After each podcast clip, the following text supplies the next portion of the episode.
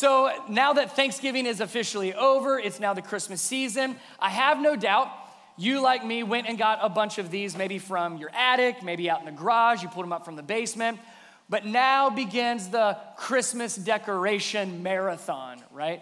Where you're trying to get everything out, you get your bins, you begin to open the bins, and then you have this look. It's kind of the deer in the headlights, but an exhausted deer caught in headlights. It's, I'm exhausted, I haven't even done anything yet. Because we get all excited pulling everything down. We get the bins out and we're all excited and kids are excited or, and what this is gonna look like when we're finished decorating. So you have this plan and it seems exciting, but then you open up the bin and you slowly pull out something that looks like this. And all of a sudden the excitement is gone, isn't it? It started out exciting, but then you pull this out and you're like, I've got to untangle this, and then once I'm done untangling it, I got to plug it in. I've got to see what lights are actually still working. And the lights that are not working, you got to go and you got to replace them. Oh, it's exhausting. It's demoralizing. It's a difficult time, but it started with such high hopes, didn't it? It's going to look so good. It's going to be great, and then you open it up, and it's a tangled, chaotic mess. And if you're like me, this thought has gone through your mind multiple times. While trying to get everything ready, you say, why do I do this to myself every year? Why do I even bother? Like it would have been so much easier if I just left everything up last year. All the lights on the house, what if we just leave them up year round? I would love to be able to do that. Two reasons I can't, my wife and my H O A. Neither one of them will let me keep my lights on my house year round. But I don't want to go through all the untangling and all the checking of the lights. I don't want to go through all of that again, but here's something strange about us. We do it anyway, don't we? We get all excited and then we see the realities and we're thinking, why do I do this to myself every year? Why do I even bother? Yet, we still do it. We still go through with it. So there I was sitting outside in my driveway, untangling all of our lights, checking all of the light bulbs. In fact, I was on my roof yesterday because some of the strands went out, so then I had to go back up there and replace them. So I did all of that, and why do I do all that? Because of that one moment when it's all done, and I look forward to it every year, when I get the kids out in the house, and it's the total Clark Griswold moment, where I make my whole family go out into the rain, the snow, the sleet, it doesn't matter, everybody out in the yard, because look at what I have done. And we turn on the lights, and my kids do this. They go, ooh, and ah, right? We do it for the oohs and the ahs. So as I'm staring into the bin before getting it all up, and I'm thinking to myself, why am I doing this again? Do I really want to untangle all these lights? Do I really want to spend all this time? It's going to have to come down in less than a month anyway. But I do it because I'm excited for what's to come. I'm excited to see the look on my kids' face when they do the oohs and the ahs and the joy that it brings and, and what it represents. That's kind of hope, isn't it? That's really a definition of hope. Hope is the belief that something better is coming. And so when I look at a bin of tangled lights, when we walk through a chaotic life, why do we keep going through with it? Because of hope. Because something better is coming, because we are looking forward to that ooh and ah moment. In John chapter one, we get a glimpse into what that hope is for us today. No matter what we walk through, no matter what our life looks like, no matter how chaotic or put together it may seem, here's what we are told is our hope. John chapter one, verse nine. The true light, that's talking about Jesus, the true light that gives light to everyone was coming into the world. That's our hope. Our hope is no matter how dark things may seem, no matter how dark things are, there's hope. And that hope is in the true light. Jesus, who came to be with us, a baby who lived a perfect life, who died on the cross for our sins, who defeated sin and death, rose from the grave, and gives us the promise of eternal life. That's what our hope is in. So as we go through not just today, but this Christmas season, no matter what you're looking at right now, I pray that you would see the hope of what's to come. Let's pray. Jesus, thank you so much for what you have already done, and thank you for what you have promised to do for us. Thank you for coming and being born and living amongst us, but thank you also for the, the hope and the promise of eternal life that's only found in you. As we move into this Christmas season where we remember and we celebrate your birth, Jesus, I pray that we don't lose sight of hope, and that our hope is in you. And it's in your name we pray. Amen. So in Isaiah, we're going to go way back here. So in Isaiah chapter nine, we're given a glimpse again into this hope. And as we read through this, there's going to be some very familiar words and verses. Probably you've heard these before. You may or may not have known it came out of Isaiah. But listen to the reality, and then I want you to pay attention to the hope and the promise. The reality of the tangled mess, but then the hope of what is to come. Isaiah chapter nine, verse two, here's the reality. The people were walking in, and this is an important word. Say it with me. They were walking in what? Darkness. The people were walking in darkness. But having seen a great light, on those living in the land of deep darkness, a light has dawned. So very poetic, but understand basically who Isaiah is writing to and writing about. They're living in, what was the word? Darkness. So away from God and dealing with the difficulties and the destruction. Like, we could go on and on about the context of what's actually happening, but we all relate to that.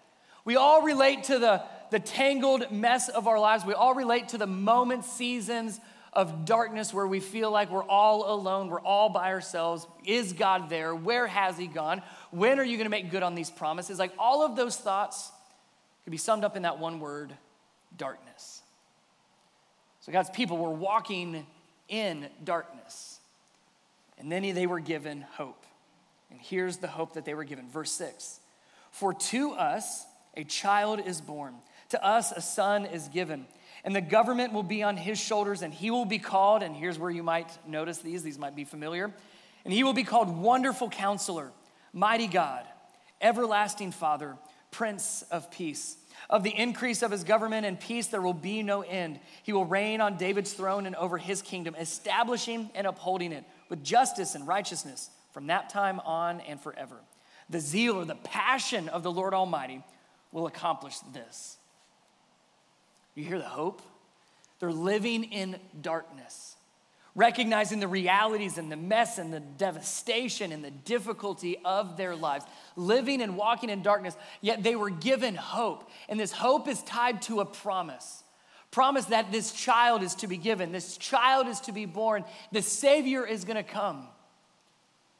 And he is gonna be, remember the words, Wonderful Counselor, Mighty God, Everlasting Father, and Prince of Peace. That hope that they were given in the midst of darkness, that hope would be a light. And the light was the promise of Jesus. Throughout this, the next three weeks as we're leading up to Christmas, we're gonna look at three different gifts that God has given us, and we see them in the Christmas story. The first gift, and what we see here, is God gave us the gift of his promises, because that's what he promised, right? He said, no, something better is coming. In fact, I'm sending you my son. I'm sending you Jesus. I'm sending you a Savior to bring light into your darkness, so you don't have to walk in darkness anymore. So he gave us this gift of his promises. Now, it's interesting how hope and promises, on how they tie together. Hope and promise, they are tied very close together. And let me help you understand by telling you a story about pancakes. Remember my pancake story? Every family's kind of got their traditions. One of our family traditions is Saturday mornings. Most Saturday mornings, we make pancakes as a family. It's a lot of fun. We make them in our P Js, and we have a great time Saturday morning before the life gets busy, and we're at soccer fields, basketball courts, and all this other stuff. And this was many months ago. I mean, like a long, long, I can't emphasize it enough, a long time ago. Nowhere in the recent, in the, in recent times, long time ago, I looked at my kids and I said, you know what, we're gonna give Mom a day off. So I said, Becky, usually it's Becky that makes pancakes, and she makes great pancakes, no doubt about it. But wanted to give her a break. I try to be like a halfway decent husband. So I said, I'm gonna make the pancakes this Saturday, kids. And it's like their world just stopped. It's like, Dad, do you know how to make the pancakes? And I'm like, of course I know how to make the pancakes. The side of the box says add this much with this much. Mix, that's it. Like, I can do that. I can handle that.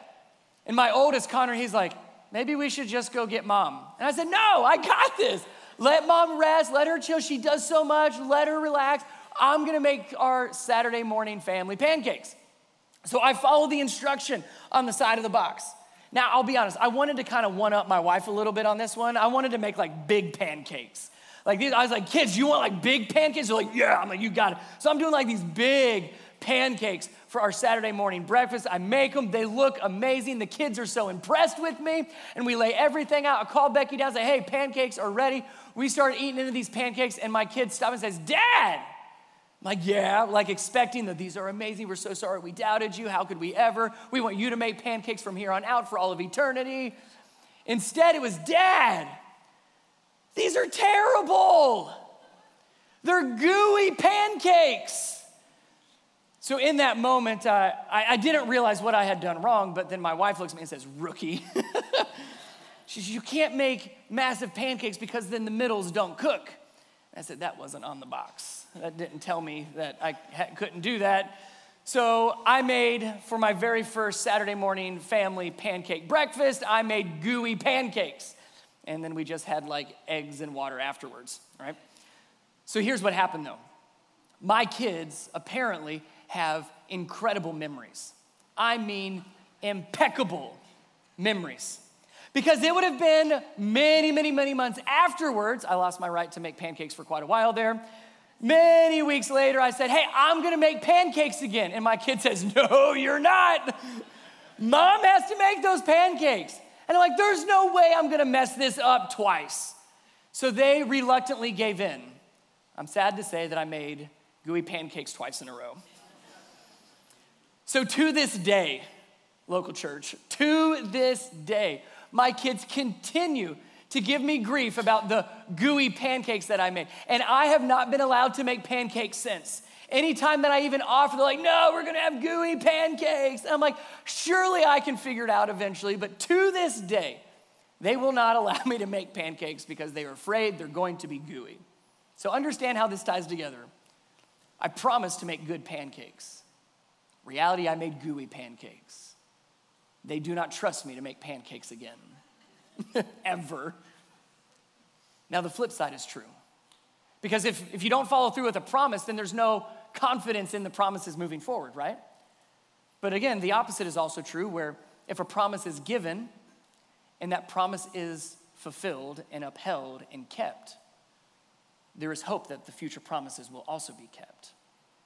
So understand, when we read about God's promises to us, and that because of Jesus' birth, one of his greatest promises he gave, he made good on, we can look back and say, God made a promise to send his son, and he would be wonderful counselor, mighty God, everlasting Father, Prince of Peace. When we read about that promise, and then we know that Jesus was born and God made good on that promise, think of what that does for us moving forward. Every other promise that God has made, we have hope that he will continue to keep his promises. Hebrews tells us just that. Hebrews chapter ten tells us this. Let us hold tightly without wavering, listen, to the hope we affirm. The hope, what's our hope? Our hope is in the eternity that we have with Jesus, that Jesus came to save us. We mentioned this earlier, and because he has given us grace, we have the hope of eternal life with him. So we hold on to that hope. Why? Look at this next part. For God can be trusted to keep his promise. I want you to say that last part with me. For God can be trusted to keep his promise. One more time. For God can be trusted to keep his promise. Now, I want you to be thinking of some of the promises of God. Maybe some of the promises that you're wondering if he's going to keep them. Well, God, you said that, but maybe you haven't seen it quite yet. Let me remind you, for God can be trusted to keep his promise. The promises we've already seen him fulfill allow us to move forward with those promises. So God's promise allows us to do two things. We look back on the promise, right? We look back on the birth of Christ and we say, wow, not only are we celebrating Christmas, but we're remembering that the promise God made was kept. So then we move forward holding on to those promises, because all the promises God has made us will continue to be kept. Hope and promise are tied so closely together. We have hope because of the promises he's given us.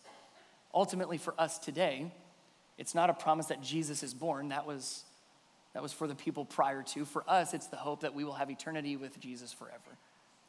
And God will make good on his promises. So here's what I'm gonna do for us. This will be maybe a little bit different, but I think it's gonna be very, very helpful. Is it's easy, especially, we say this all the time, you know this, that especially during the Christmas season and all the holidays, it's easy to kind of lose sight, right? Because there's just a lot going on. It's a lot of stuff. Not necessarily bad things, but Becky and I were talking about this yesterday. It's just like one thing after another. Like it's constant.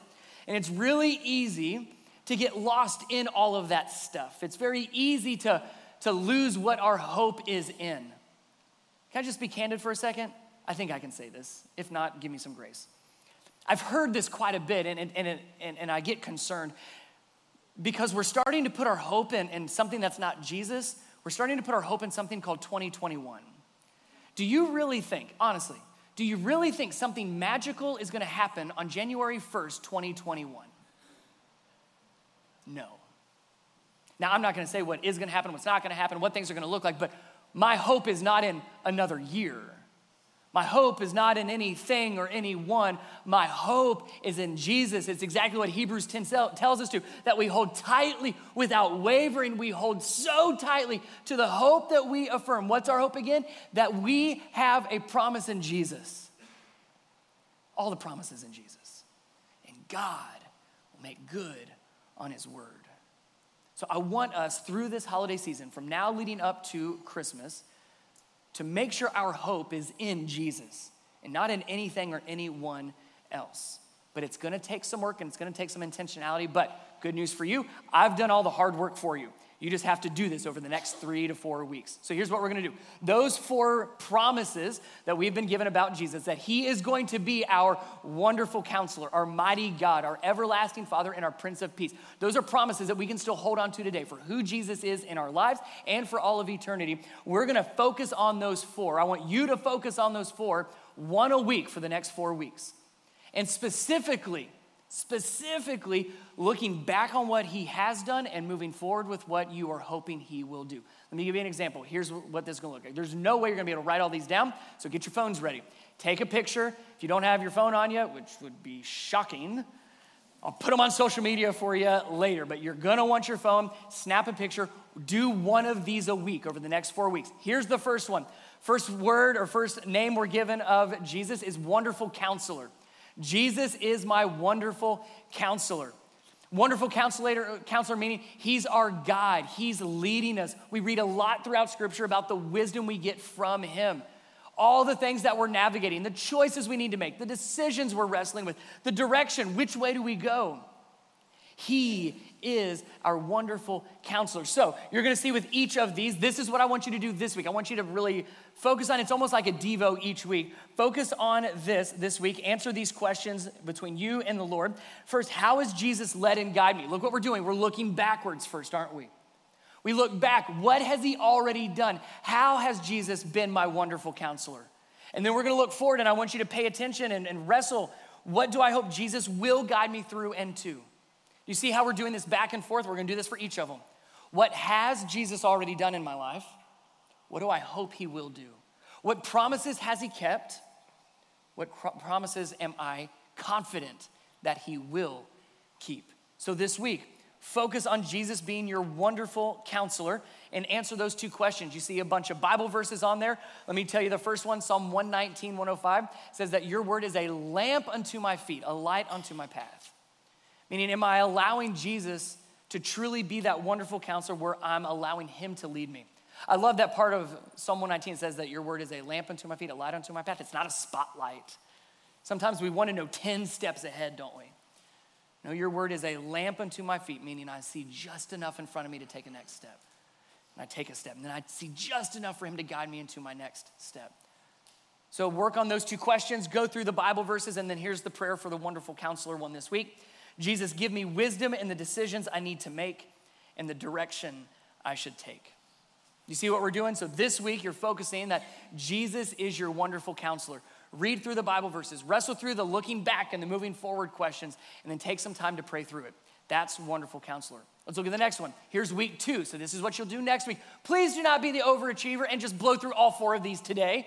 Be like, ah, I'm good. I got, no, the whole point is to move slowly over the next several weeks leading up to Christmas so that we are very intentional about where our focus is at, that we're intentional on putting our hope in Jesus. So let's talk through the next one. Mighty God. Jesus is my mighty God. Speaks to strength, speaks to authority. And here we want to look backwards first. Remember, we're going to go back and then forth. We look back, say, how has Jesus helped me? What has Jesus already done in your life as mighty God? How has he been mighty God to you? Look backwards first, and then let's look forward. What are you hoping for? What do I hope Jesus will strengthen me through?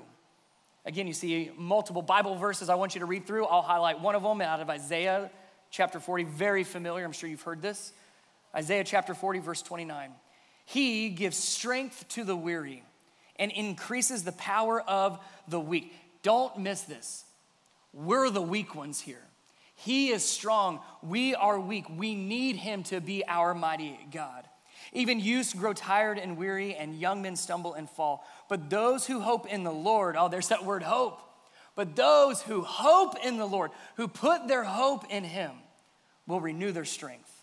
They will soar on wings like eagles. They will run and not grow, grow weary. They will walk and not be faint. In other words, listen, you cannot do this without him.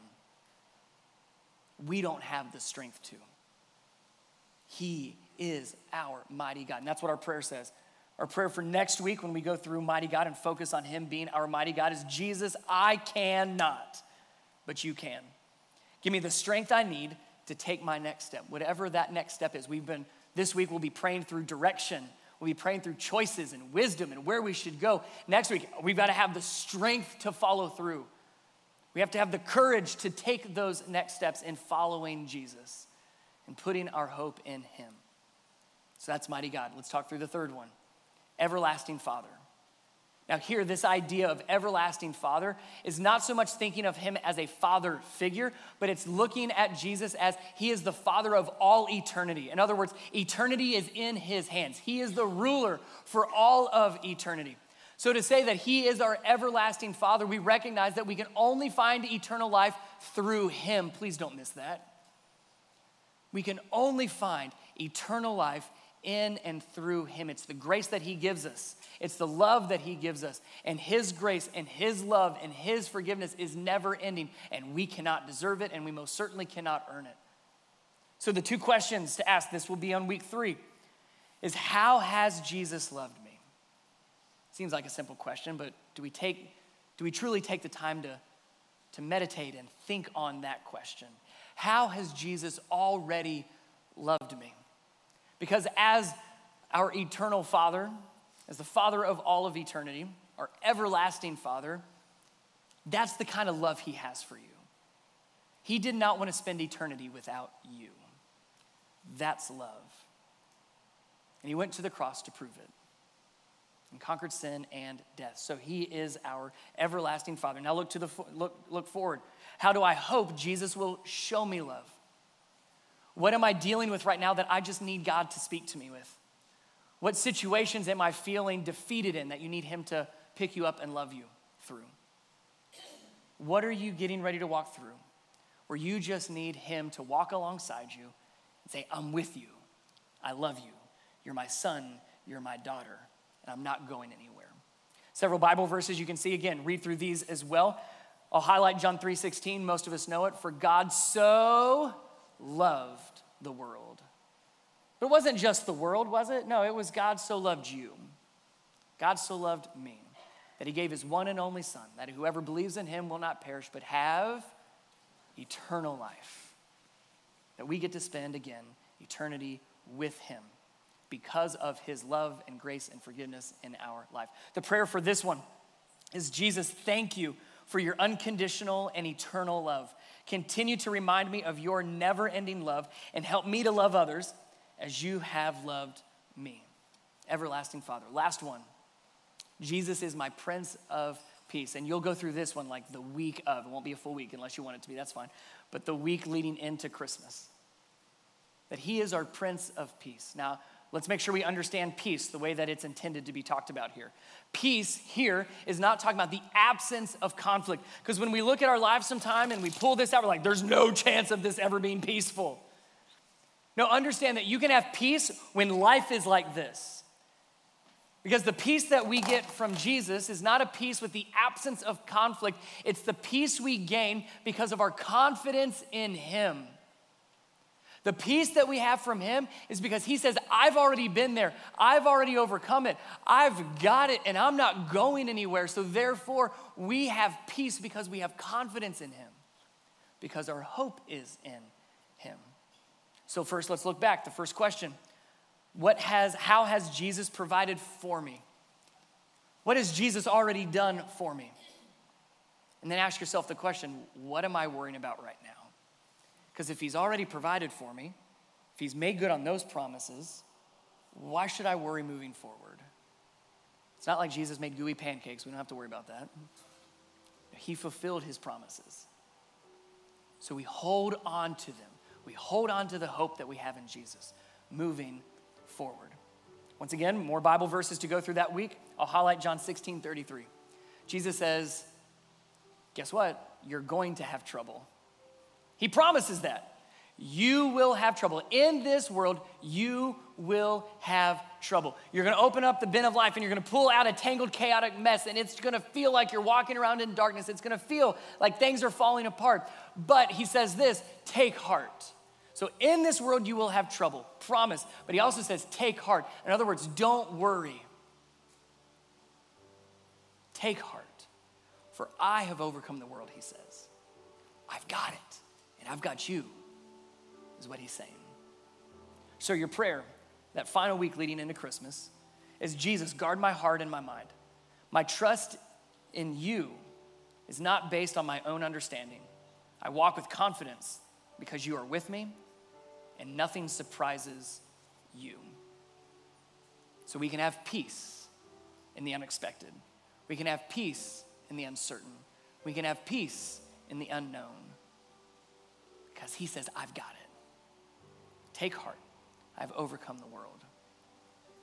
Those four promises that we are given about Jesus, that he will be our wonderful counselor, our mighty God, our everlasting Father, and our Prince of Peace. We look back on the promises he's kept, and we hold on to those moving forward every single day. See, it's not just holding on to the hope of eternity for eternity's sake. Now, we hold on to that promise and that hope today. That's what help gets us through. I don't know if you've ever experienced this before, but sometimes it'll be late at night. Everybody in my house will be asleep, and, and I'll have to get out of bed for some reason. Usually it's like, go check on the kids, or my wife leans over and says, did you check the doors are locked? And I'm like, you can't say yes. It's a, I'll go up and check. Husbands, if you don't know that, now you know. I'm giving you a little insider pro tip on that one. Go check.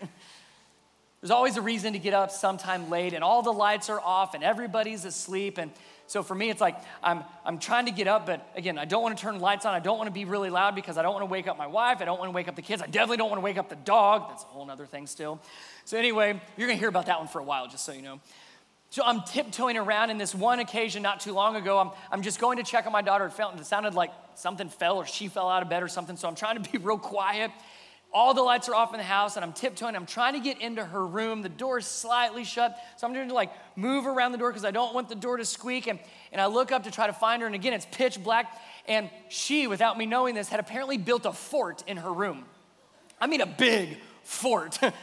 And so I start going in there, and I just step on it, and I'm barefoot, so I step on who knows what was under that fort, but I stepped on it, and I scream and say, ow, and then I try to move quickly, and then it falls over. I mean, this was like a tornado was going through her room in the middle of the night, and all the time I'm trying to be quiet and trying to scream without actually screaming because it hurt so bad. It was quite the ordeal. You know what would have made life a whole lot easier? Turning on the light. So often we're trying to navigate through with the lights off. And we've got some good reason. We don't want to bother anybody. We, we don't want to wake anybody up. But man, life would be so much easier if we just flipped on the light. Remember the promise that we've been given about Jesus? That a light was coming into the world? that a light had been given to us, that for Isaiah, people walking in darkness, they finally have been able to see this great light. Jesus' words in John chapter eight, verse twelve. Jesus said, I am the light of the world. Whoever follows me will never walk in darkness, but will have the light of life. Are you still walking around in the darkness? If so, turn on the lights. Turn on the lights. And allow Jesus to give you the light of life that he says he is. So let me talk to kind of two groups of people for a quick second. Some of you have never made Jesus your Lord and your Savior, and you will continue to walk around in darkness until you make Jesus Lord and Savior. Lord, meaning he's the king of your life. He's the authority of your life. You follow him. He is your mighty God, your everlasting Father, your Prince of Peace, and of course, wonderful counselor. And you invite him in by saying, I'm not perfect, but I need a perfect Savior. So Jesus, would you come into my life, forgive me of my sins, continue to lead me every day of my life. And we thank him for the hope that we have, the gift of eternal life with him in heaven. If that's you, you start there and you invite him into your life. If you've already done that, can I encourage you to keep walking every day with the light of life? Turn on the lights. See, the hope for eternity is not just for eternity. The hope for eternity is also for today, because that promise that had been kept, we walk through every day of our lives knowing he will keep the other ones as well. And that's what gets us through. That's what causes us, go back to this, to keep going through the difficulties. Because hope is the belief that something better is coming. Let's pray together. Jesus, thank you so much for who you are and who you continue to be in our lives. That you are wonderful counselor, that you are mighty God, that you are everlasting Father, that you are Prince of Peace. And the promise that had been made good all those years ago on that first Christmas night. We look back at that promise kept, and it gives us hope for the future. So right here and right now, Jesus, we declare that our hope is in nothing and no one else, but our hope is in you, and we hold so tightly to it. So through this Christmas season, may we make sure that our focus is on you and our hope is in you. And may we reflect and remember and meditate and, and study what it looks like for you to be those in our lives. The wonderful counselor, the mighty God, the everlasting Father, and the Prince of Peace. Thank you for keeping your promises. And thank you for the hope that we have. In Jesus' name, amen.